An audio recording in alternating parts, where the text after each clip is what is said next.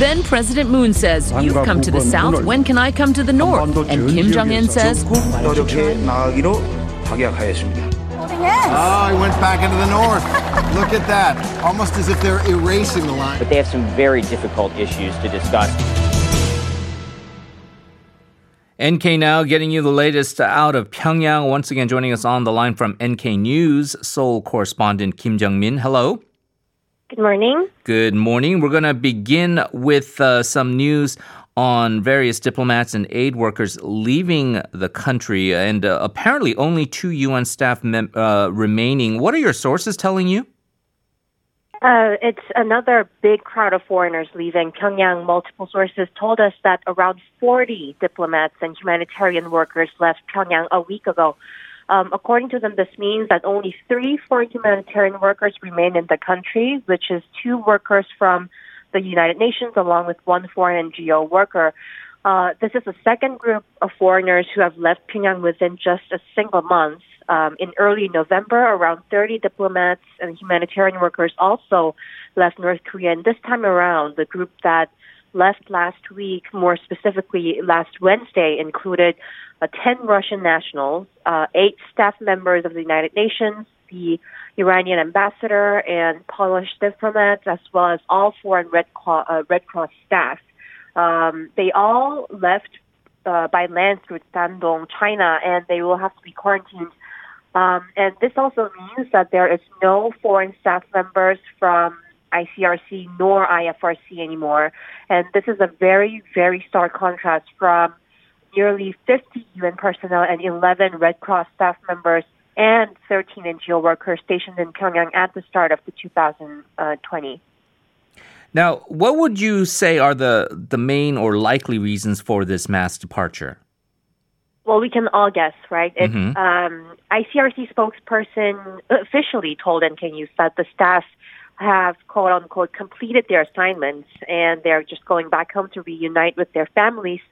But it's known that most left because of strict COVID prevention measures, which was in place since January. Especially the latest mass departure comes just after the North Foreign Ministry last month told remaining foreign personnel not to expect any relaxation of COVID-19 restric- uh, restrictions anytime soon, according to a source.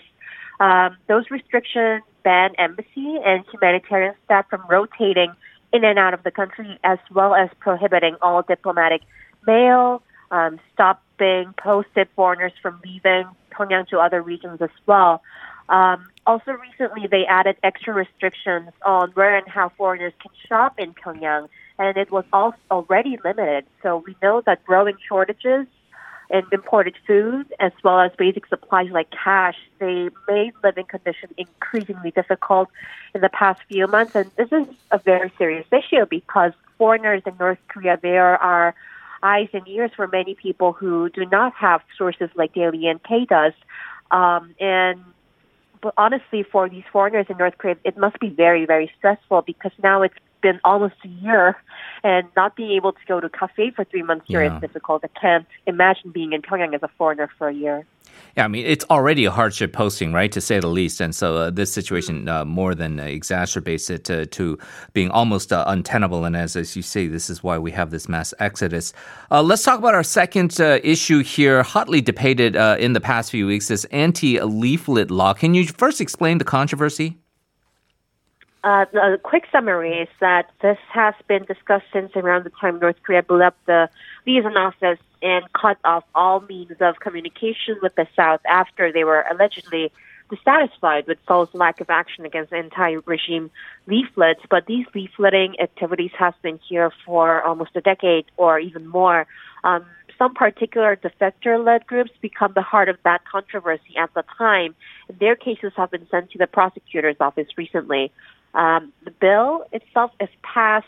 Um, it's more of a revision. Uh, South Korea will now be able to slap those activists with up to three years in prison or a fine of up to 30 million won. Um, so it's a big controversy right now, especially between the progressives and the humanitarian um, activists. Those who agree with the bill, it's not totally black and white, but roughly Deominju and unification ministry and pro engagement people um, mostly agree with the necessity of the bill. They have cited reasons such as border area resident safety, um, considering North Korean provocation, um, the water pollution issue because of the rice bottles rotting, invasion of private property, or even laws related to gas usage. But above all, it's based on inter-Korean exchange and cooperation bill. And in short, they all argue that um, it's against peaceful policies towards unification, and if the freedom of speech can be can harm or hurt people in a significant way, it could be restricted to a certain extent. But that's exactly the point um, on where the other people disagree with, um, namely People's Power Party, uh, hum, human rights sector, as well as some legal experts. They say that uh, this could be unconstitutional um, infringing on freedom of expression. And despite the stalled inter-Korean relations, um, that it's too much of a concession to the North after Kim Yo Jong and other top officials complained about leaflets over the summer. Right, Kim Yo Jong also complaining about uh, Foreign Minister Kang Kyung Hwa over morning, some. Uh, yeah. yeah. so uh, so she's uh, quite vocal on a lot of things. What's the latest developments then in, in regards to this bill? Uh, it was passed at the Foreign Affairs and Unification Committee recently, although the opposition lawmakers walked out trying to resist against it. Um, yesterday, it got past the Judiciary Committee, which means that they only have the final session, which is the plenary session, 본회의 today. Um, one opposition party uh, source told us that it appears it's almost certain that it will pass um, with Minju's majority at the National Assembly. Okay, let's uh, turn to our final uh, story here. The uh, Presidium of the uh, Supreme People's Assembly held a plenary meeting. What did they discuss? Uh, they passed laws boosting sci-tech policies and forestry policies and control over telecom networks. It was a lot of um, nitty-gritty details, but according to media, uh, state media, another law on rejecting the reactionary ideology will um, prevent the spread of anti-socialist ideology and culture.